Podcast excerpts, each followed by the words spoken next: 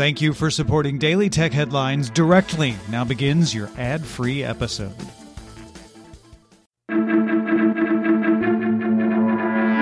These are the Daily Tech Headlines for Thursday, November 17th, 2022. I'm Jen Cutter. Amazon announced it will lay off 3% of its staff, approximately 10,000 workers, across its retail, devices, and HR divisions. The layoffs include people working on voice services and the Luna game streaming service. The cuts do not affect warehouse workers or AWS. NVIDIA announced a collaboration with Microsoft for a cloud computer focused on AI, reportedly using tens of thousands of high-end NVIDIA GPUs for deep learning and large language models with the aim to make it one of the most powerful AI supercomputers. Microsoft is contributing Azure Cloud Infrastructure and ND and NC series virtual machines with NVIDIA's AI enterprise platform to tie it all together. The companies will also collaborate on DeepSpeed, Microsoft's deep learning optimization software. Samsung announced apps for Xbox Cloud Gaming, Amazon Luna, GeForce Now, and Utomik are all coming to 2021 model Samsung TVs next week. The apps and a Samsung Gaming Hub are already available for 2022 model Samsung TVs. The Samsung Gaming Hub will not be coming to older TVs. NVIDIA's third quarter earnings report for the period ending October 30th showed revenue of $5.93 billion, down 17% from a year ago and down 12% from the previous quarter. The gaming division reported 1.57 billion in sales, down 51% year over year, and Nvidia's data center business reported 3.83 billion in sales, up 31% year over year. Nvidia attributed the growth to sales to US cloud service providers and internet companies. Digital communications technology company Cisco reported fiscal first quarter results beating analyst estimates. Revenue increased 6% year over year, while net income dropped 10% to $2.7 billion. Cisco adjusted sales growth in fiscal 2023 to 4.5 to 6.5%, up from a prior forecast for growth of 4% to 6%. CFO Scott Herren attributed the company's updated guidance forecast due to an easing supply situation.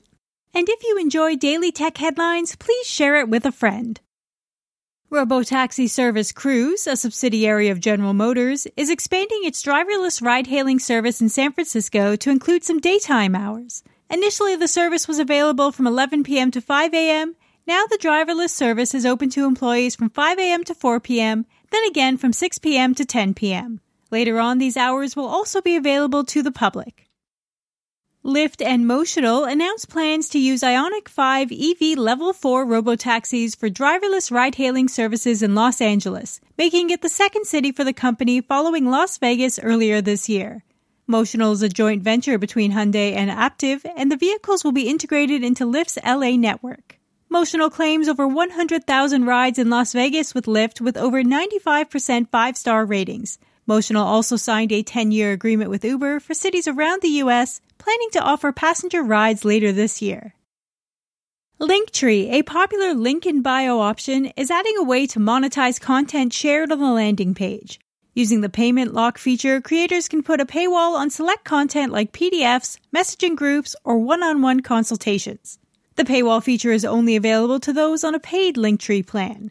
Paywall prices can go up to $150, and Linktree has not yet confirmed if the company is taking a cut. YouTube announced the loosening of restrictions around licensed music in shorts. Creators will be allowed to use up to 60 seconds of copyrighted audio compared to the previous 15 second cap, though some songs will remain limited to 15 seconds depending on the licensing agreement. The updated music limit is rolling out now to iOS and Android, though may not be available to everyone for another few weeks. Note taking and task management application Evernote has been purchased by Italian mobile developer Bending Spoons in a transaction expected to close in early 2023. Evernote, which launched in 2008, will join Bending Spoon's existing offerings, editing app Splice, and AI photo enhancer app Remini. Evernote CEO Ian Small says the deal will let the company build new features with Bending Spoon's proven app expertise and wide range of proprietary technologies. Microsoft's Xbox November update is rolling out now, making the improved Discord voice channel access available to all Xbox One and Series S and X gamers instead of just a beta feature. A phone is no longer required to join in on a server's voice chat. Xbox gamers also get improved features in the Capture and Share tab, including easier streaming startup and more options for managing captured clips and screenshots.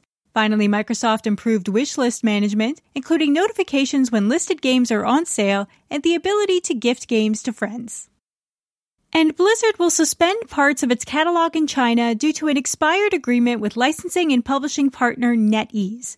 World of Warcraft, Hearthstone, Overwatch 2, StarCraft, Heroes of the Storm, Diablo 3, and Warcraft 3 Reforged will no longer be available in China after January 23, 2023.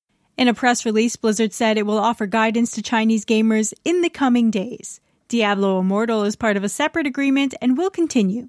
NetEase has published games for Blizzard in China since 2008, ensuring Blizzard titles met China's content policies. Blizzard Entertainment President Mike Ybarra said, We are looking for alternatives to bring our games back to players in the future.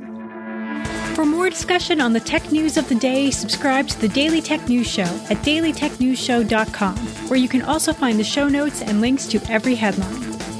Please remember to rate and review Daily Tech Headlines on your podcast service of choice. From everyone here at Daily Tech Headlines, thanks for listening.